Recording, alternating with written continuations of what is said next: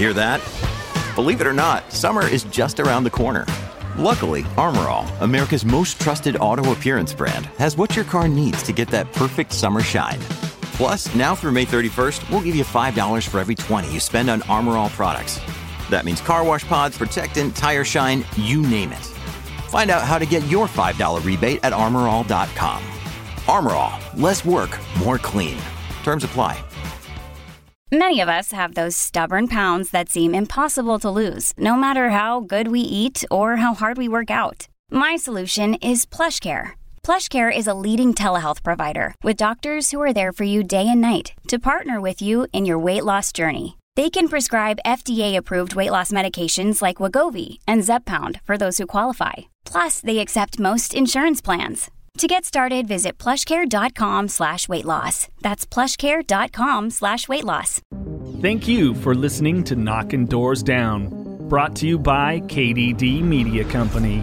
One of the greatest things I heard early on in education was that the Dalai Lama, you may or may not know this, they asked him what he thought was uh, the greatest invention of the 20th century, or, you know, what was his biggest thing? And he goes, Dr. Bob and Bill W coming up with Alcoholics Anonymous is the greatest achievement of mankind in the 20th century. This episode of Knocking Doors Down is presented by Podgo. Podgo is the easiest way to monetize your podcast, providing podcasters with a flat rate for ad space, so you always know how much you get when you include an ad from Podgo. Apply today to become a member and immediately be connected with advertisers that fit your audience. That's podgo.co at P O D G O Co. And be sure to add the Knocking Doors Down podcast in the How Did You Hear About Podgo section of the application. Welcome to the Knocking Doors Down podcast. Your host, Jason LaChance. Uh, alcoholic, I've been through some childhood trauma, sexual abuse, but hey, we're taking that, fueling our future. That's what Knocking Doors Down is all about, is pushing through. My co host, Mikey Naraki. Hey, you know, got myself busted a time or two. What are you going to do? That's right. We all have some adversities, but we don't have to let that hold us down. And our guest, Butch Patrick. Good old Butch. Uh, you may know him as Eddie Munster from The Munsters and some other acting roles, but uh, hey, he's an all around kick ass, awesome guy. You're going to hear it in this uh, interview. Very inspirational, fun conversation, and was just really easy to talk to. You guys are definitely going to have a good time with this one.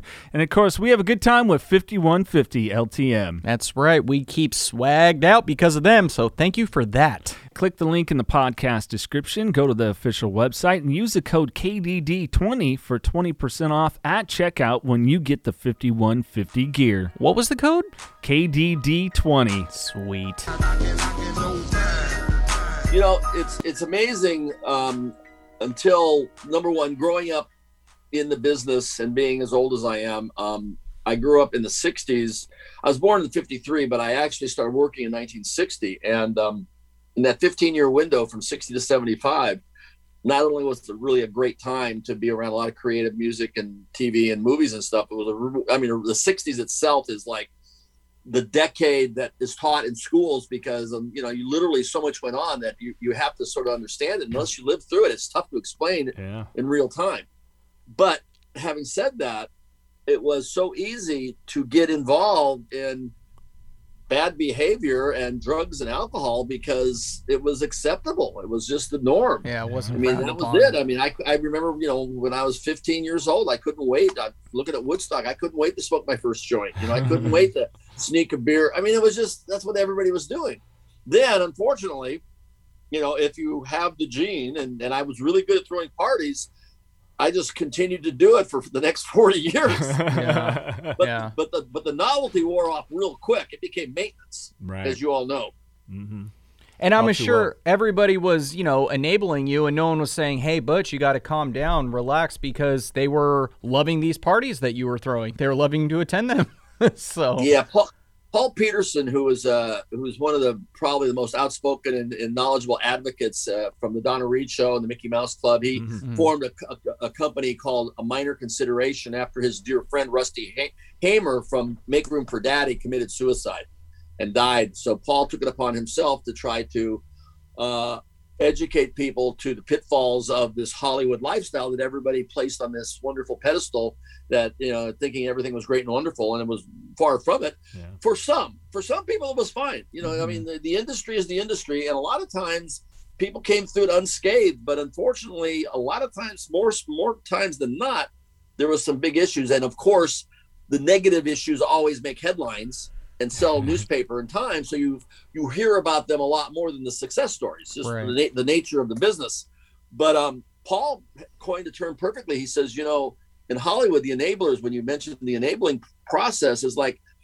you know you think of michael jackson and and, and you think of Macaulay Culkins and you think of a lot of people but nobody ever told them no I mean, yeah. that was not in the vocabulary. You know, you wanted to hang around and you wanted a paycheck or you wanted to play, you wanted to stay close to people. Elvis comes to mind. Nobody, yep. nobody ever told him no. Yeah. Right. So that is very, very true that people didn't have your best interest. And even parents, your, you know, your, your protector parents, you, a lot of them were the problem, not, yeah. not the, not, not to be your protector. They were part of the problem. Yeah. yeah. And, and we've seen that so many where where it's come out of various people that have said that that you know, uh, child stars, their parents would just drop them off at a party and leave or something. And in my head, I'm like, holy shit! As a father of two, in no way, there is no way in any environment, I don't care where that's going to occur. It's it's it just baffles my mind.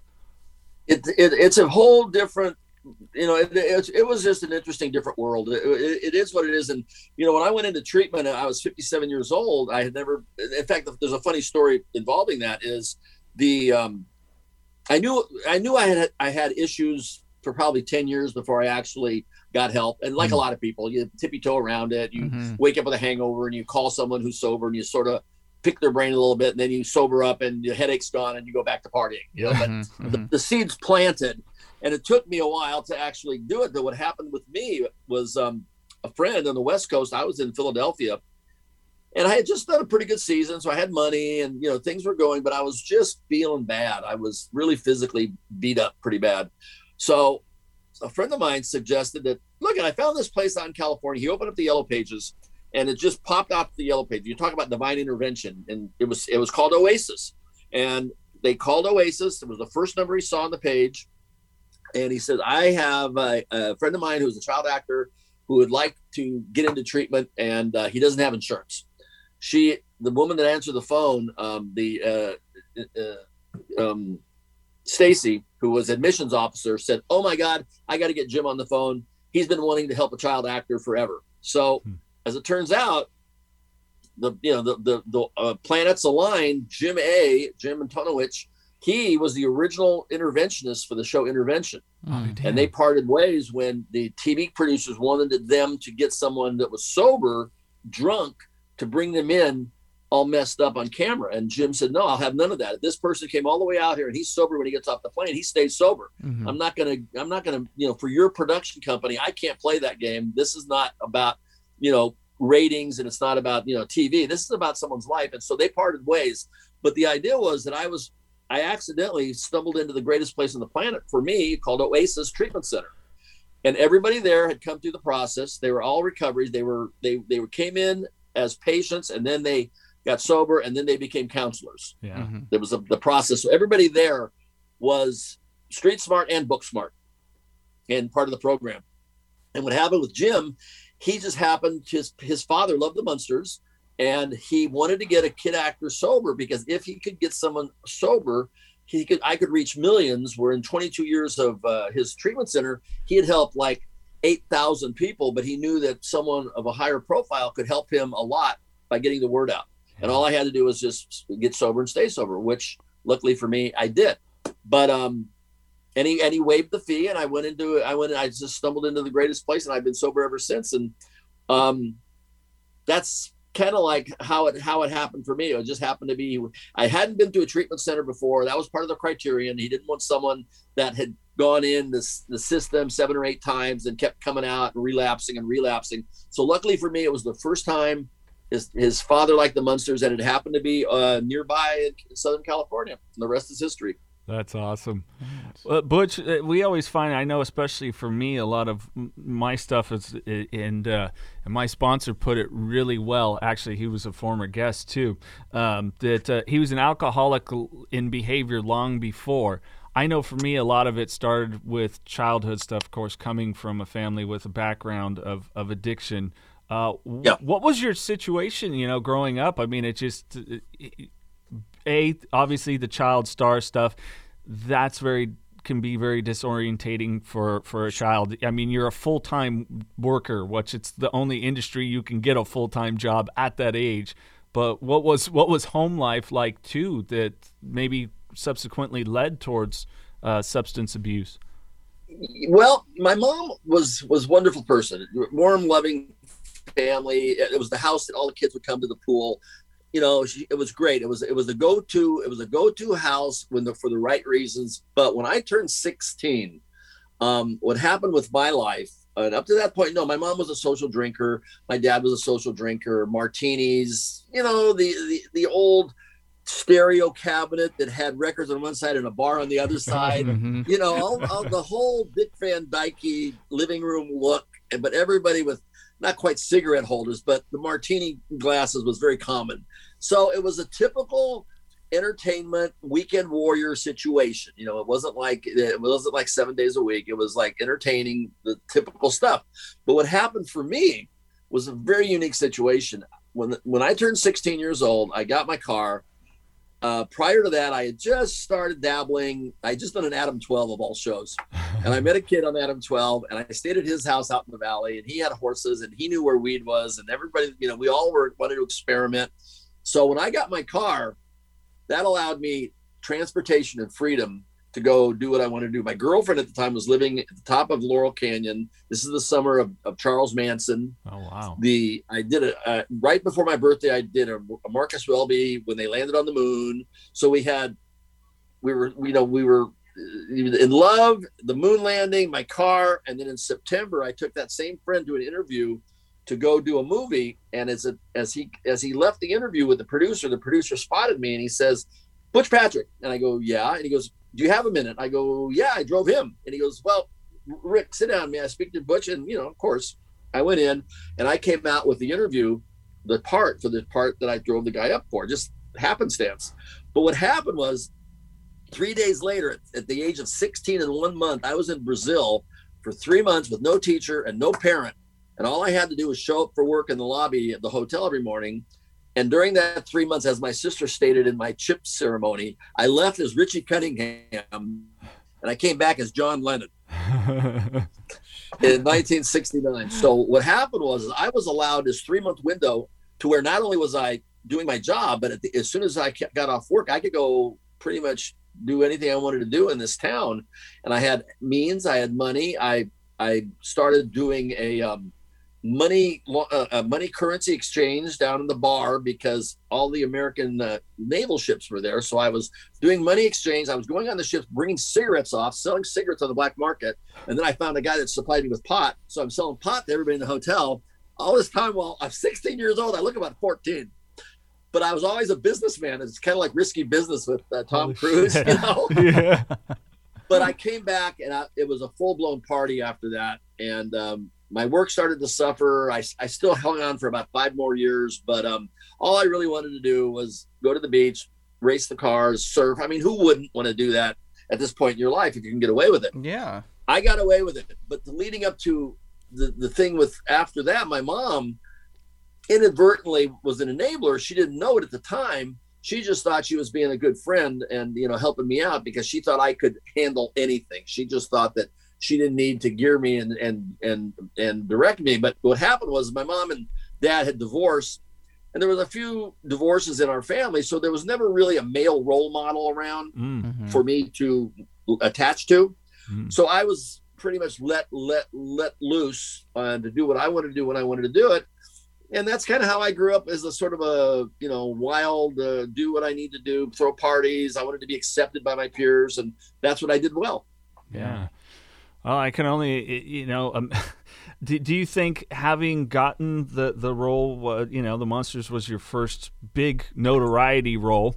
um, that that also played into some of those insecurities, like you said, you know, wanting to be a part of the group and, and everything else. Because boy, I, I, I, you've been in recovery a lot longer than me, but I'm hearing it like every meeting was is is connectivity, and we found it in our substance use. Of course, now we find it in our programs, but that that was a big desire. The goal was that to continue to fit in and and and almost not even understanding ego at the time.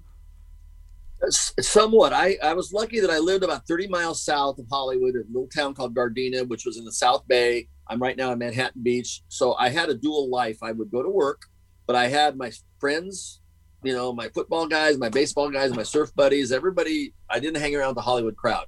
I went, that was my job. And this was my personal life was here. So I had a good separation of that. Mm-hmm. During uh, my younger years, I spent time with my grandmother in small towns in the Midwest. One for the fifth grade for an entire year in a little town called Geneseo, the eighth grade at another small town called Macon, Missouri. So I got in and out of LA and Hollywood often enough to have a good grasp of reality. So I was like really, really a regular guy who could just handle memorization and do the job, but I was never a actor or you know or a you know, really a career. You know, I never really wanted to do it as a career. I wanted to be a race car driver, and I thought this was a good way to supply me with the money that I was going to need eventually. So um, that in itself was was was kind of how the the balance happened for me. But yes, to answer your question, I would utilize the acting thing when it when it would benefit me to like meet a girl or something if you, sure. you know if you thought it would. But most of the time I really prefer to stay under the radar and not talk about my my my, my professional life because um, I just felt that it wasn't really that cool, and I, I really thought it wasn't that important. And then at, at, the same time, I wanted people to like me for me. Sure. Right. Uh, so I would get into relationships even when I was a little older, to where I wouldn't even if a girl didn't know what I was doing for a living, I wouldn't tell her until we pretty much had qualified each other for a few months. And then i would say oh by the way i you know i also do some acting. I'll, i would take him to a party or something. But up front i would i would very rarely mention that because i didn't know what the what the uh, the true intent was of other people. So i was kind of guarded. Yeah. But that's good though. I mean you wait for them yeah. to like you as a person yeah. before they like you for being on tv and stuff like that. That yeah i, I think yeah. that's awesome yeah, it was just um, people have asked me like, do you ever, know, does Eddie Munster ever get you chicks in a bar? And I go, yeah, it can. But that wasn't, I mean, really wasn't my, my main intent. me telling girls I talked to Eddie Munster might get me chicks in a bar. So thank you for that, Butch. just kidding. Uh, We'll be back with Butch Patrick, and if you want to read something inspirational, make sure to pick up Carlos Vieira's autobiography, Knocking Doors Down, about his 13 year struggle with his cocaine addiction and how he turned his life around and giving back to the community.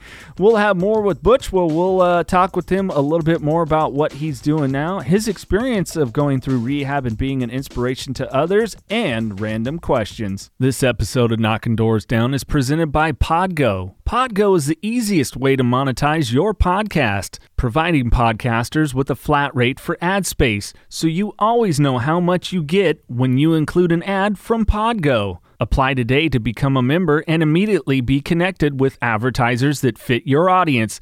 That's podgo.co at P O D G O Co. And be sure to add the Knocking Doors Down podcast in the How Did You Hear About Podgo section of the application. Strengthening communities, providing resources, building awareness, empowering youth in need to overcome adversity and achieve success. This is what the Carlos Vieira Foundation is all about. Through our campaigns, the Race for Autism, Race to End the Stigma, and Race to Be Drug Free, we're able to help so many in need. Our goal is to provide support to families and children and give these families opportunities that might not normally arise. Learn more and find out how you can get involved. Visit carlosvieirafoundation.org today. It's interesting that uh, you were uh, into uh, auto racing because I have to ask about that. You know, Carlos uh, uh, Vieira, of course, we sent you a copy of his book, Knocking Doors Down.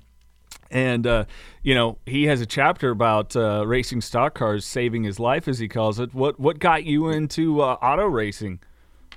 Well, what happened was is it was I had an interesting. In addition to being an actor, I mean, if that wasn't enough, my mom had married a, a professional baseball player in 1964 hmm. named Ken Hunt, who basically was an LA Angel back before they were the California Angels. But right. he came from the Yankees. He was a he was Mickey Mantle's roommate as a rookie, lifelong friends with Roger Maris, and um, so for me, I not only had a great time at the studio, but when I wasn't at the studio, I got to go to the ballpark and hang around with all the major league ball players who are a bunch of big kids anyway. Mhm. And you know, literally, they're you know they're getting paid to play a game they would have done for free, which was a whole different world back then as well. Big money wasn't there. Most of them had a second job in the in the off season.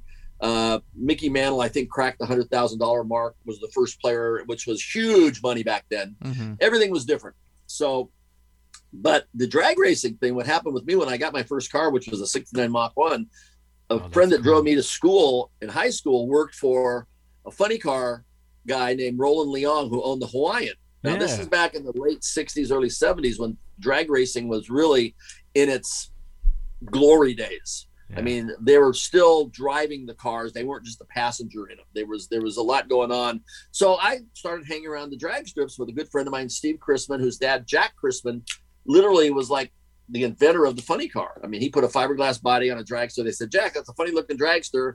And the term the, the term stuck. And he was the first guy to campaign around the country with eight funny cars to have a meet. You had to have eight cars to set up the races, and they replaced fuel alters. So between the, the baseball stadium and the drag strip and the movie studios, I had a pretty charmed life. You know, I had a lot of cool stuff going on, and I was hanging around before I could go to bars. Instead of going out drinking, we would go to Keith Black's shop, which was the Chrysler Elephant Motor place where Don Prudhomme, Tom McEwen, Gene Snow, Big John Mazmanian, and all the great nicknames, the Snake, the, you know, the Mongoose, Mongoose, yeah. uh, Eddie Fast Eddie Schartman and Dyno Don Nicholson and Jungle Jim Liberman. It was just such a great time to go to the races. Mhm. And that's what I wanted to do. Problem was, is when I finally did get my money out of the bank, that there wasn't quite the amount that I was expecting, and the I could buy a funny car, but I wouldn't be able to campaign it, Yeah. Mhm. and so that deal fell by the wayside. Yeah, that's interesting. And I, my favorite always, and I got to meet her as a kid, was uh, Cha Cha, Shirley Muldowney. So, Oh yeah, sure. yeah, absolutely. I'm good for I, you know, I hang around with Garlits. Garlits is still driving, and he's like 88 years old. You know. yeah, the uh the, the heyday of drag racing back then was was really something special yeah. It was cool. It was one of the things that I did with my dad a lot as a kid. Um, Mhm. So you mentioned that you, you you had a run about uh, another five years. I guess that's taking you around 23, 24 with the acting. Um, Yeah. What did you do after that? Because you know you you've it's documented you had some expensive habits with your substance abuse. You know what? well what i was, did what everybody did i figured out a way to uh, keep my habit going and supply everybody else with them it was it was not you see and another thing about back in the day um it used to be you know you'd buy a pound of pot and you know everybody smoked weed. It was very much like the movie blow. Mhm. you know it was in the same area manhattan beach hermosa beach redondo beach where i grew up.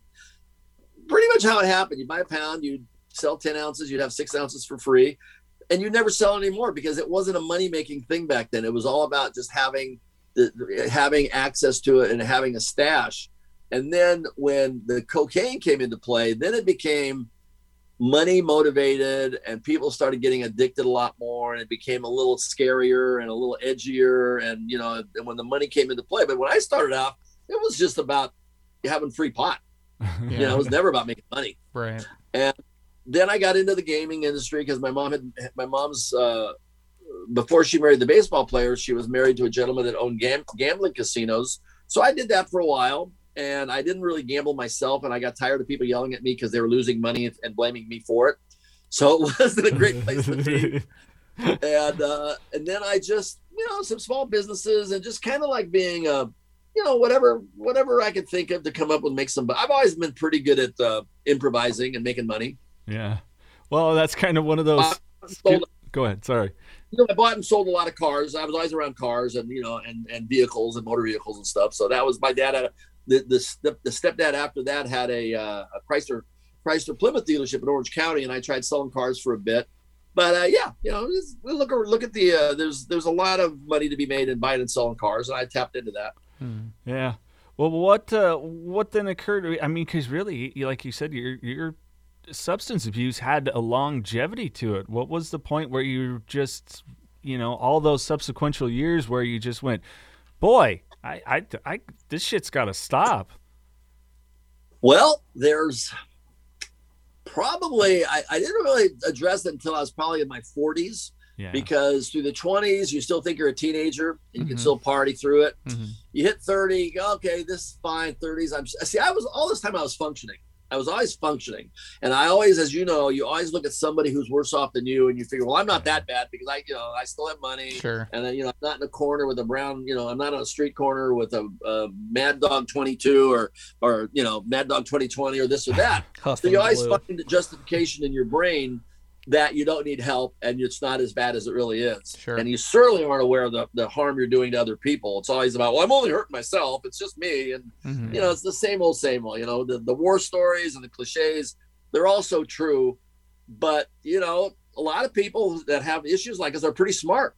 And we figure out ways to avoid facing the music and and not doing the mirror work and not looking at yourself and you know just just I could justify I used to like nothing more. My biggest kick used to be driving home at four in the morning or five in the morning or six in the morning, and everybody's going to work with their coffee, and I got a beer between my legs, and I'm rolling a joint on a frisbee, driving my four-speed Corvette, black on black, coming back from a, from some chick's house, having just had a wild night of partying and getting home under the radar. That used that used to be a big rush for me. Mhm. That's how bad it was Oh, holy.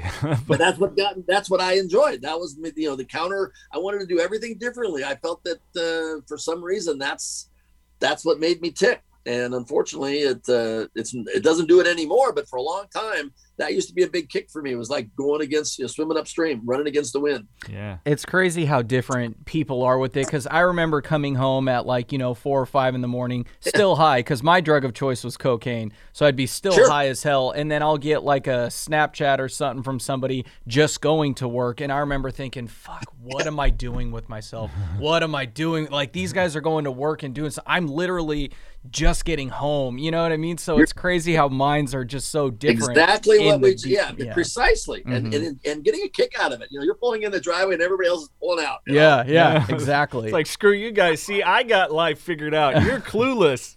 You rat Oh. race sons of bitches.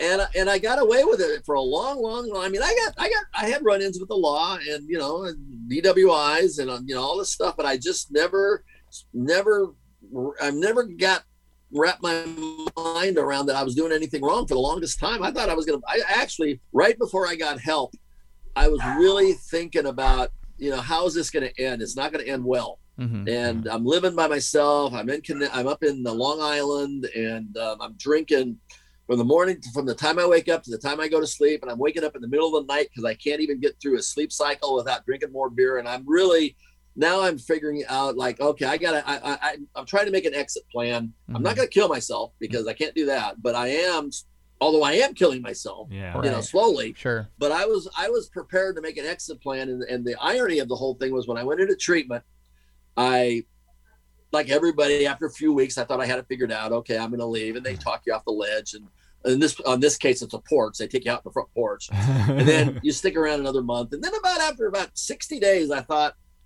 You know, this isn't such a bad deal, and I'm, I might wrap my mind around the education of why I'm doing what I'm doing, and I was open-minded enough to take you know some advice from others who were smarter than myself and what really got me was it became kind of a kind of a fraternity of sorts because i never went to college i never went in the military and this was my sort of like my gang you know my group Yeah. this was mm-hmm. like people that were similar to me of in nature and one thing led to another and all of a sudden it hit me like a ton of bricks that this is the better way to go and at that point in time, I happened to be in treatment with a with a world renowned doctor. He wasn't in there for alcohol; he was in there for another situation. But he and I befriended because we were old. Most of mm. these people in there are in their twenties, and we're in our fifties. So we become buddies.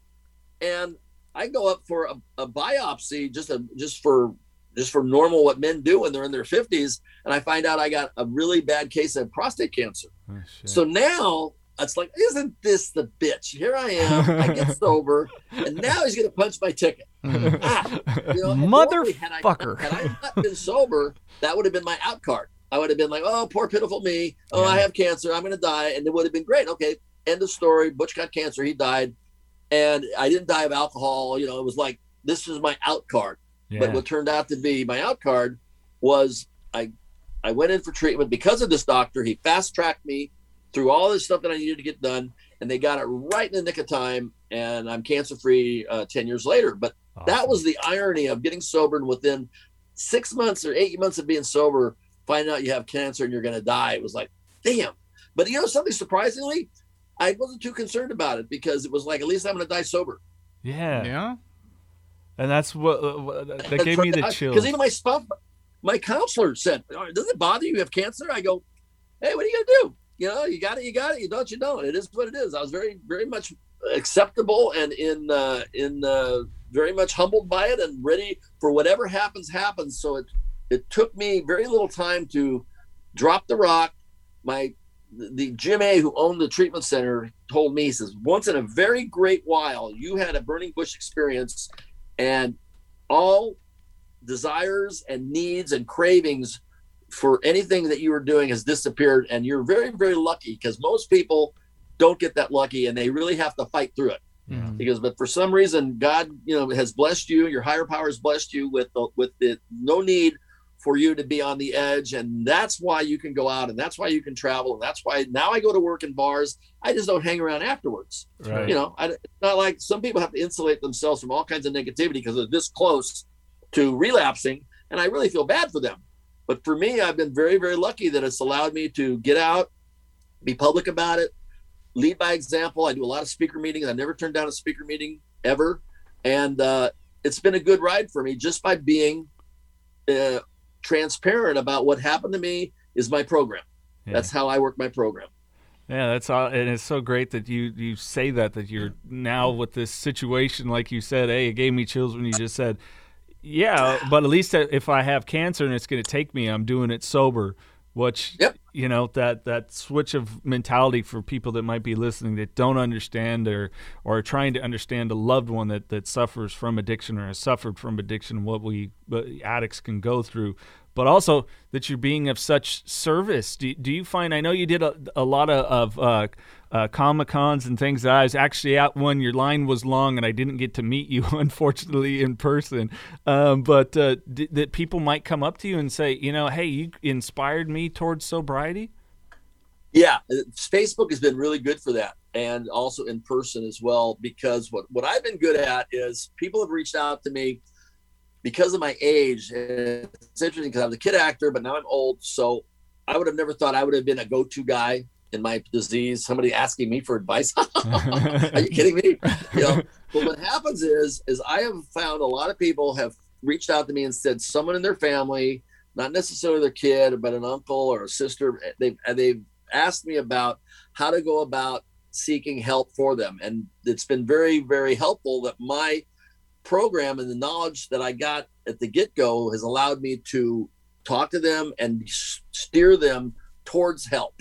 I'm not really a good, I can't really sponsor people because I'm on the road a lot, but I can really help people take that first initial step, which is so important to mm-hmm. get them to the right step. Because if, if, if you don't, if you don't get them started properly, then they fall off and it, it doesn't continue. But if you can get the first couple, you know, get them to the first person and get the first couple steps, like the you know yellow brick road, start at the beginning. Mm-hmm. If you can get them started right, a lot of times there's been a lot of successful uh, situations where people have thanked me for thank you so much for listening, thank you for giving me some good advice.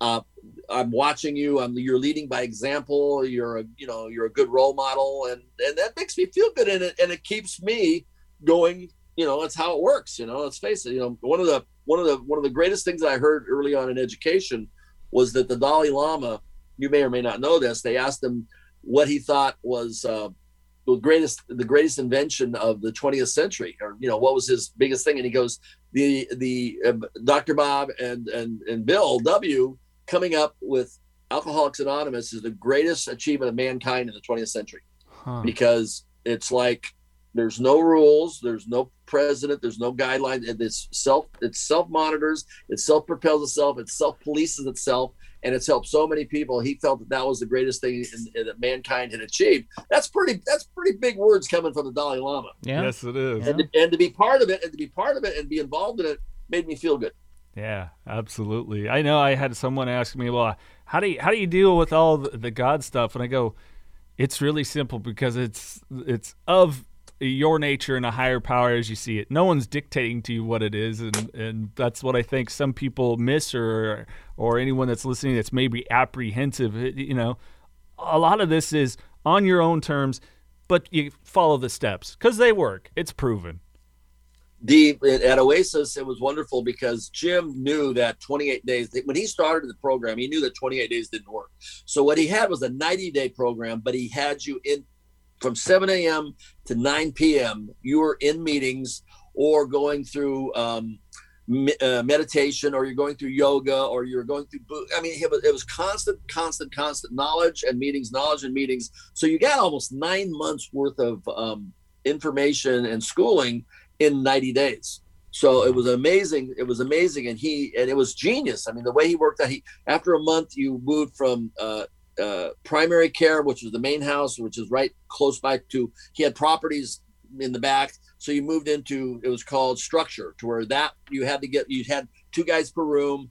Uh, you had a little more freedom and you and then 60 days in you had to leave the property and go find yourself a job and i told him i go look i'm not going to go get a job because i'm not going to really have somebody train me to do something that then i'm going to leave so he let me volunteer awesome. so i volunteered at the boys and girls club and i would walk to the boys and girls club about a mile away and do that i loved it so he weaned you from this to this and lets you by the time 90 days were up and you and you went into sober living if you chose to you were prepared to go out in the real world. And that's why he his success ratio was over 50%, which in this, as you know, in this particular disease is amazing. Yes.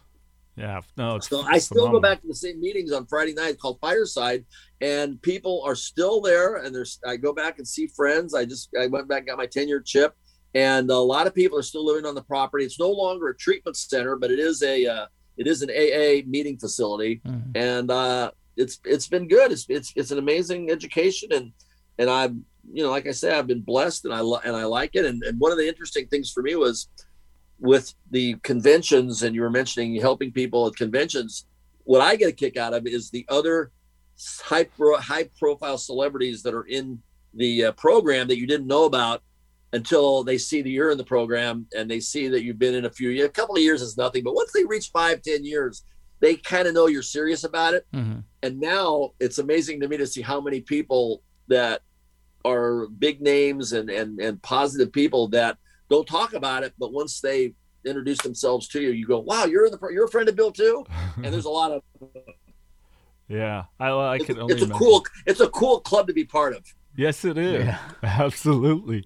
Uh, oh, Butch, we, we'd be remiss if we didn't ask about some of uh, your fond memories of your days, uh, you know, performing everything from the Munsters And, you know, um, you brought up a couple of other cool shows that, that you had spots on and things like that. Do you have any cool, fun, fond memories that you can kind of share? Oh, yeah. I, um, I you know, it was funny when. Um, my uncle people say how did you get in the business and you know i had really nobody in the business the closest thing i had to a celebrity family member was my uncle john would supply horses to the studios he was called a wrangler and his nephew named jack lilley who is now uh, in the stuntman's hall of fame with yeah. his son clay lilley he was zorro's stunt double oh wow Guy Williams would go running across the roofs and jump on the horse in his cape and ride off. That was my cousin, and and we used to go out and visit John usually once a year for Thanksgiving. And uh, it was interesting because he had this ranch in Newhall, which he still has. The city has grown into his post into his property line. That's no longer you know a dirt road to his house. But what's interesting about him is his his wife's maiden name was Spahn. And if we all know about the Spahn Ranch with the Manson family, yeah. so Georgia Spahn, her dad was Old Man Spahn. So that was a connection with the uh, the summer of '69. Uh, but what I really enjoyed doing before the Munsters was I was lucky enough to work with Clint Eastwood on Rawhide. I did a lot of westerns because I could ride a horse. Oh, mm. damn! My uncle was a jockey, and I spent a lot of time going to the workouts at five in the morning at Hollywood Park. So I could ride a horse, and I had a chance to do a lot of westerns, which I enjoyed but we did a I did a year of the Real McCoys. I was on the first episode ever of General Hospital, the first episode, which is kind of cool.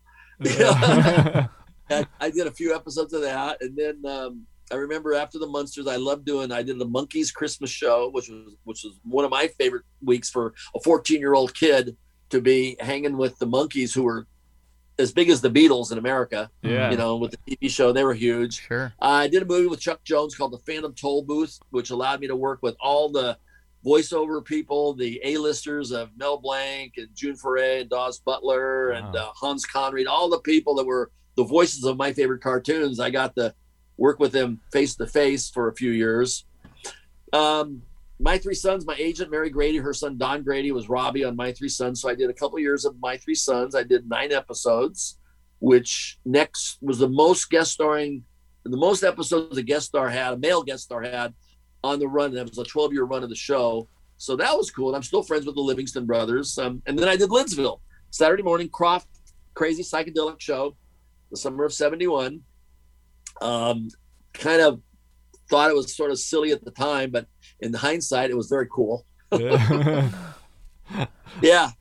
They're so, all cool. Yeah, I, you know, I was very lucky. I worked a lot for the time I was there, and I and I phased out of it, like I say, in my early twenties. But it was a great time to be around the the business, no doubt. Yeah. Now, Butch, correct me if I'm wrong. Getting into this, you you weren't planning. Like, your mom wanted your sister to go into movies, and you kind of just fell into it. They took your picture as well. Did I read yes. that correctly?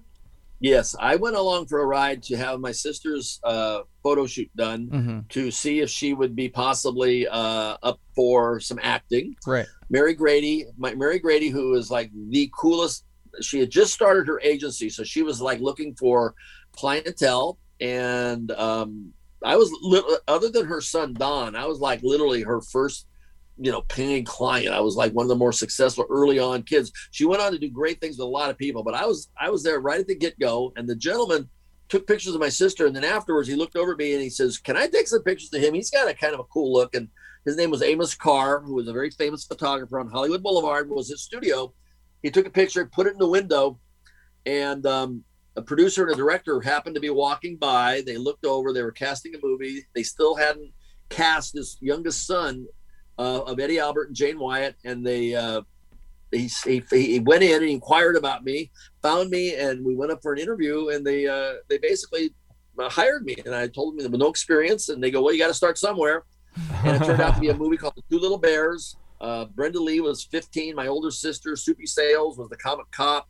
Oh, uh, Nancy uh, Kulp, Miss Hathaway was my school teacher, and Eddie Albert played my dad, and Jane Wyatt played my mom. And it was six weeks of work, which was a perfect entry level movie for me to get my feet wet, and the rest is history. That's nice. so awesome. Uh, I love it. Uh, was there anything uh, from the set of, of Munsters that, that when you look back is like, oh, that was a pain in the ass, like the makeup process or anything? Or was it all just because it was so new, just a joy? the makeup was the makeup was a kind of it was a pain, but you know it, was it was only three days a week. You know, we only we were oh. only in makeup Wednesday, Thursday, and Friday, and I probably had it easier than anybody else because again, being a kid, you're in and out of school, but um, the school was kind of a problematic situation because you would be busy constantly. At least the adults, when they, you know, took a break between sets, they could go over and chat and talk, whatever. And the kid, you got to squeeze three hours of schooling in during the day. But luckily for me, haha, in the summer when I wasn't in school, that's when they wrote all the scripts that featured Eddie. So I worked all day. Oh, that's cool. I didn't realize it was only two seasons. That is crazy yeah, for seasons, the impact but, that but I, but but I will tell you the coolest thing about being on the Munsters is number one, it was it was fun and being the only kid at Universal when you could go explore when you had free time was wonderful But becoming friends with George Barris, who created the Munster Coach yeah. and the Dragula, being a kid who built these models and being able to ride around in the car itself and being able to go to his shop and, and see Elvis and Sinatra and Sonny and Cher picking up their cars. I became I was friends with George till the day he died, and uh, I tour around the, the, country right now with a Munster Coach and a Dragula, and uh, do a lot of automotive personal appearance events because I'm a gearhead mm-hmm. and I'm a member of a car club called Dead Man's Curve out of New Jersey. They uh, hired me to come in as a celebrity. We became friends, and when I bought my coach, they actually made me a member. There's only like 15 of us, and it's not a big club, but it's the best club. So yeah, so for me, George um, was my favorite thing to do when I would read the script on Monday morning. If the Munster coach was going to be used, two things: I got to ride in it, and number two, we got to be outside. And we didn't see the sun very often because that was a most of the Munsters, you know, scenes were done indoors. Right, right, right. That is cool. So you have you have the uh, a version of the Munster Coach, or you yes. have a version of the Dragula, or both? Yep, both. That is so awesome. I always yeah. loved the Dragula. It's funny you talk about building models. I think I still have one in, in the wrapping. It's like one of these days yeah. I'll build that. Uh, well, I'm building my my new Dragula right now. I, I sold my old one because I was touring with two cars. I only need the coach right now, so I'm building an accurate Dragula. The one that I had bought had a Chevy in it, which was fine. The guy was a Chevy guy, but the original one had a small block Ford. So I've got a uh, a 347 stroker small block Ford uh, with a power built power, power glide, and we're building this thing as a dragster to where it will launch and carry the wheels at the drag strip. It's going to be awesome. badass. Nearly 500 horse, 485 to 490 horse, but the car is going to weigh about 1,300 pounds. It's not going to be very heavy, and uh, it's going to be wild. And we're hopefully going to build it. And uh, it's funny, I'm talking to somebody about taking it to Yokohama.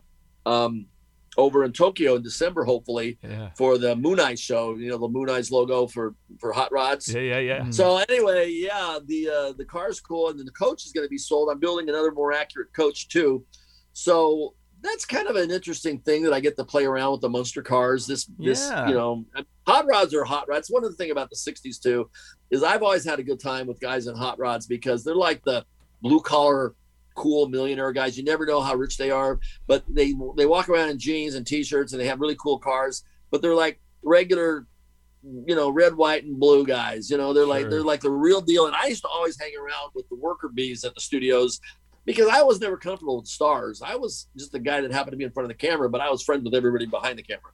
Yeah.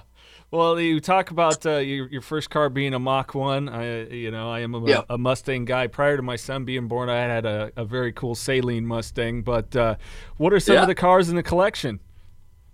Oh, right now, nothing really. I just have my I have my truck that tows them, and I have the Munster coach, and I have a Dragula being built. But when I go back to uh, restoring and building some, I'm going to go get a '69 Mach one again. Uh, I had an L88 Corvette, 427, 435, uh, four speed, you know, 411 gears, factory. That's the one I should have kept because that's a very high dollar car now. But um, I'd like to have, you know, in '69 I had a, I had my Mach one, I had a Mark III Lincoln for for date night. I had my Harley. Um, I would be ha- I would be happy with just a couple, two, three cars, and one luxury car, you know, one race car. Um, I'm pretty easy. Nice. Maybe a 340, maybe a 340 Cuda. Oh, yeah. The are badass. I always. has to, be, has to be a 70. You know, it has to be the right year.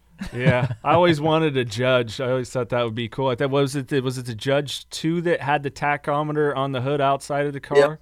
Yeah, Yeah, yeah, and also Firebirds did too. Yeah, that'd be badass. I always just wanted something that was reliable. Sorry. like the cars that, that I couldn't have asked. I I tell people this too, especially when I do speaker meetings. I go, you know, I've been very blessed, and I'm still here to talk about it. But I couldn't have asked for a better year to be born. 53, first year of the Corvette. I'm born, so I saw a little bit and remember a little bit of the 50s, but the 60s and the 70s were the prime years of cars and sh- music and movies, and it just I couldn't have asked for a better window of opportunity. You know Yeah. and I'm, you know, and I made it through the first 16 sober, and then I went out for 41 years. And I figure if I make it to 85 years old, I will have basically half my life sober and half my life drunk. but, but I started strong and I ended strong.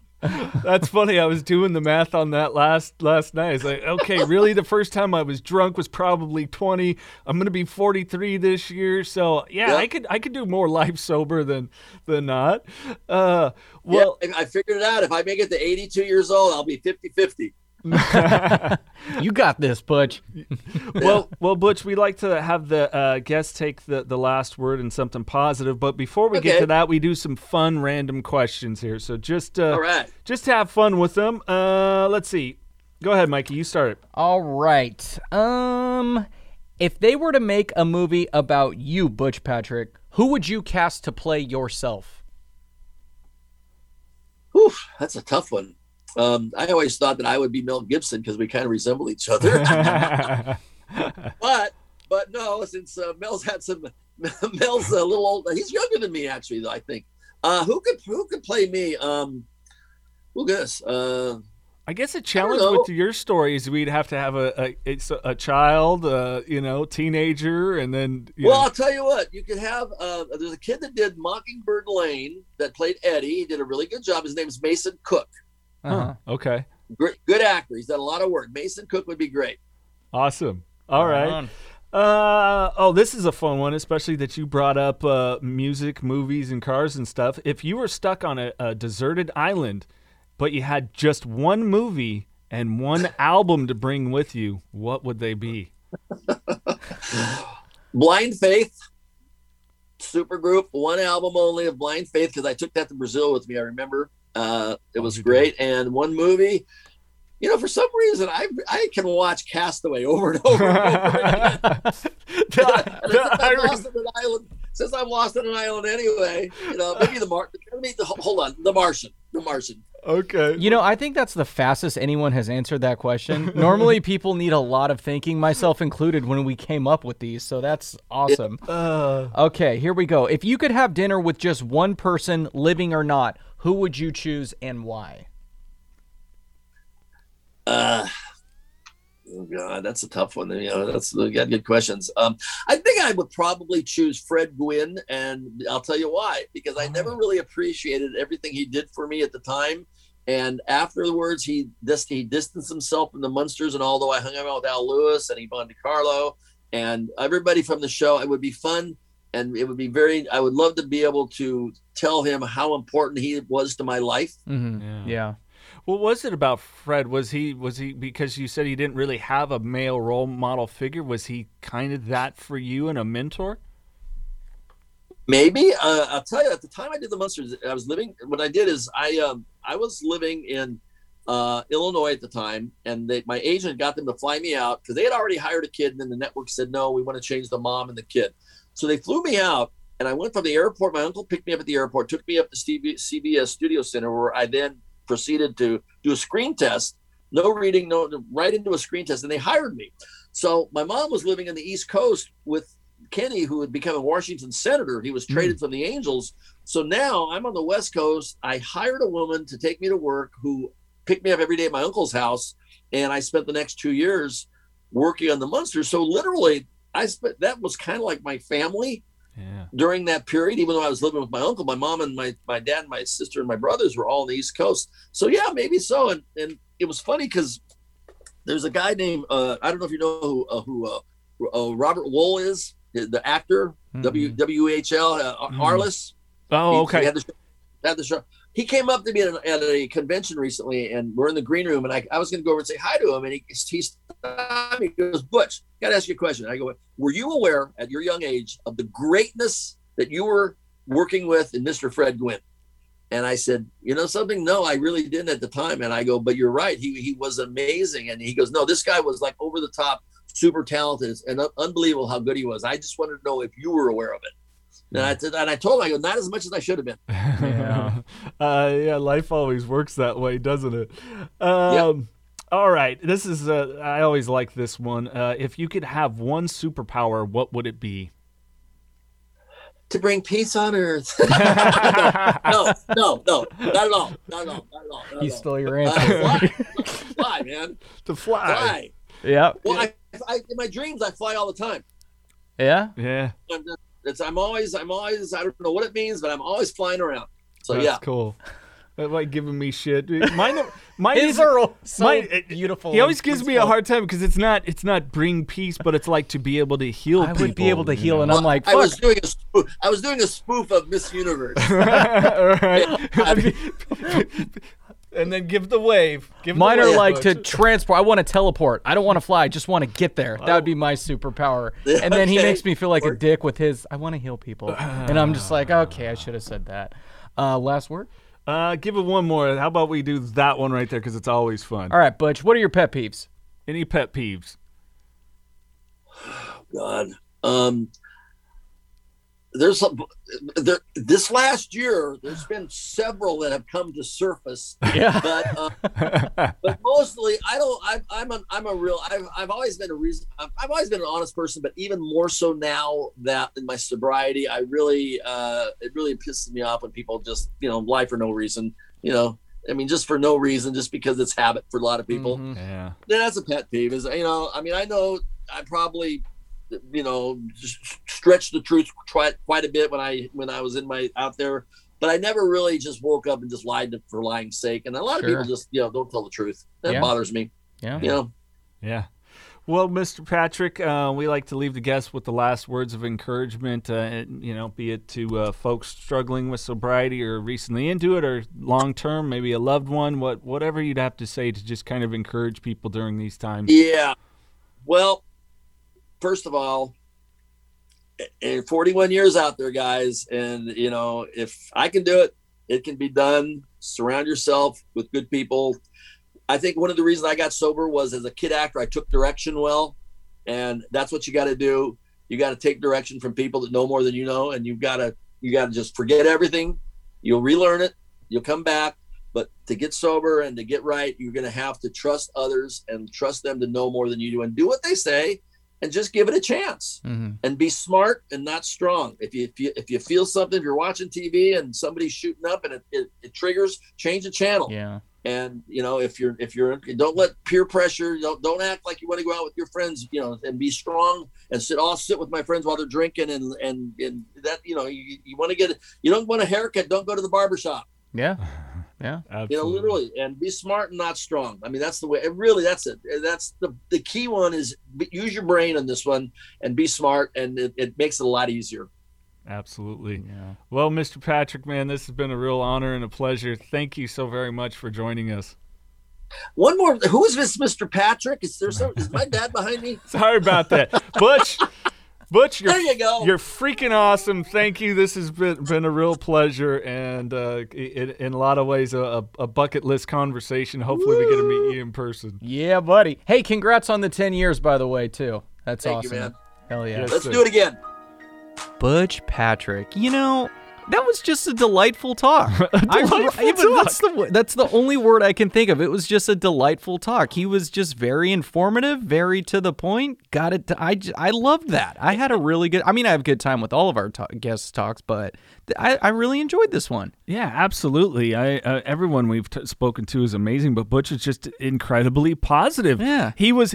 You, you know, you'll see it, and I see it with. Uh, people that when they're initially struggling struggling and doing the AA group that I've been through and I've been that guy too where you're, you're feeling downtrodden butch he's just like you're like this guy's just high on life. He enjoys life. 10 years sober and had so many great experiences. And he's just like life is cool man. And when he thought his ticket was being punched he was so damn positive about it. Like oh well, all right here we go here it is. And it's like at least i'm going sober. And it's like wow what a very optimistic outlook on life. Yeah, that cracked me up. He goes, "What a bitch!" I get sober, and and it's like, man, I'm gonna be uh, my, my, ticket's gonna be punched. But fortunately, it wasn't the case. Yeah, he got treatment. Yeah, he got treatment, and he's all good now and doing better than ever. And it was like I said, it was just really nice talking to him. It was it was just delightful just delightful.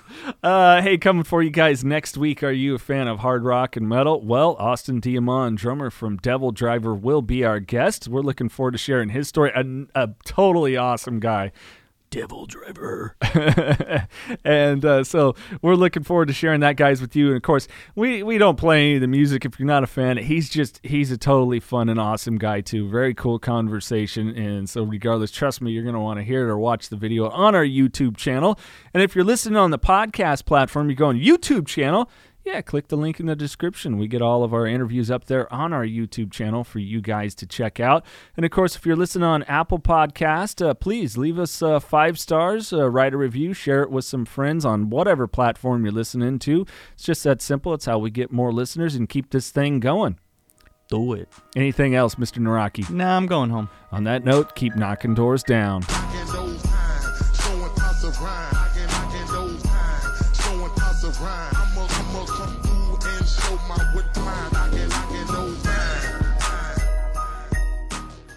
5150 is a lifestyle. We believe in pushing yourself, finding your passion, knowing your dreams, and working hard, always striving to make those dreams a reality. We believe life's too short to sit back and say, What if? Go after it, grab it, and make it happen. Being 5150 is committing to that long, hard road ahead that you know is going to be tough, but the most rewarding. That's living the madness. That's 5150. If you're living the 5150 lifestyle, then celebrate by rocking the goods. Listeners of Knocking Doors Down, head over to 5150ltm.com. That website again, 51FIFTYLTM.com. This podcast contains the views and opinions of the Knocking Doors Down hosts and their guests to the show. The content here should not be taken as medical advice. The content here is for informational purposes only, and because each person is sharing their unique perspective, please consult your healthcare professional for any medical questions. Views and opinions expressed in the podcast and website are our own and do not represent that of our places of work. While we make every effort to ensure that the information we are sharing is accurate, we welcome any comments, suggestions, or correction of errors. Privacy is of the utmost importance to us. For those wishing anonymity, people, places, and scenarios mentioned in the podcast have been changed to protect confidentiality at the request of certain guests. This website or podcast should not be used in any legal capacity whatsoever, including but not limited to establishing standard of care in a legal sense or as a basis for expert witness testimony. No guarantee is given regarding the accuracy of any statements or opinions made on the podcast or website. In no way does listening, reading, emailing, or interacting on social media with our content establish a doctor patient relationship. If you find any errors in any of the content of this podcast or blogs, please send a message through the contact page. This podcast is owned by KDD Media Company.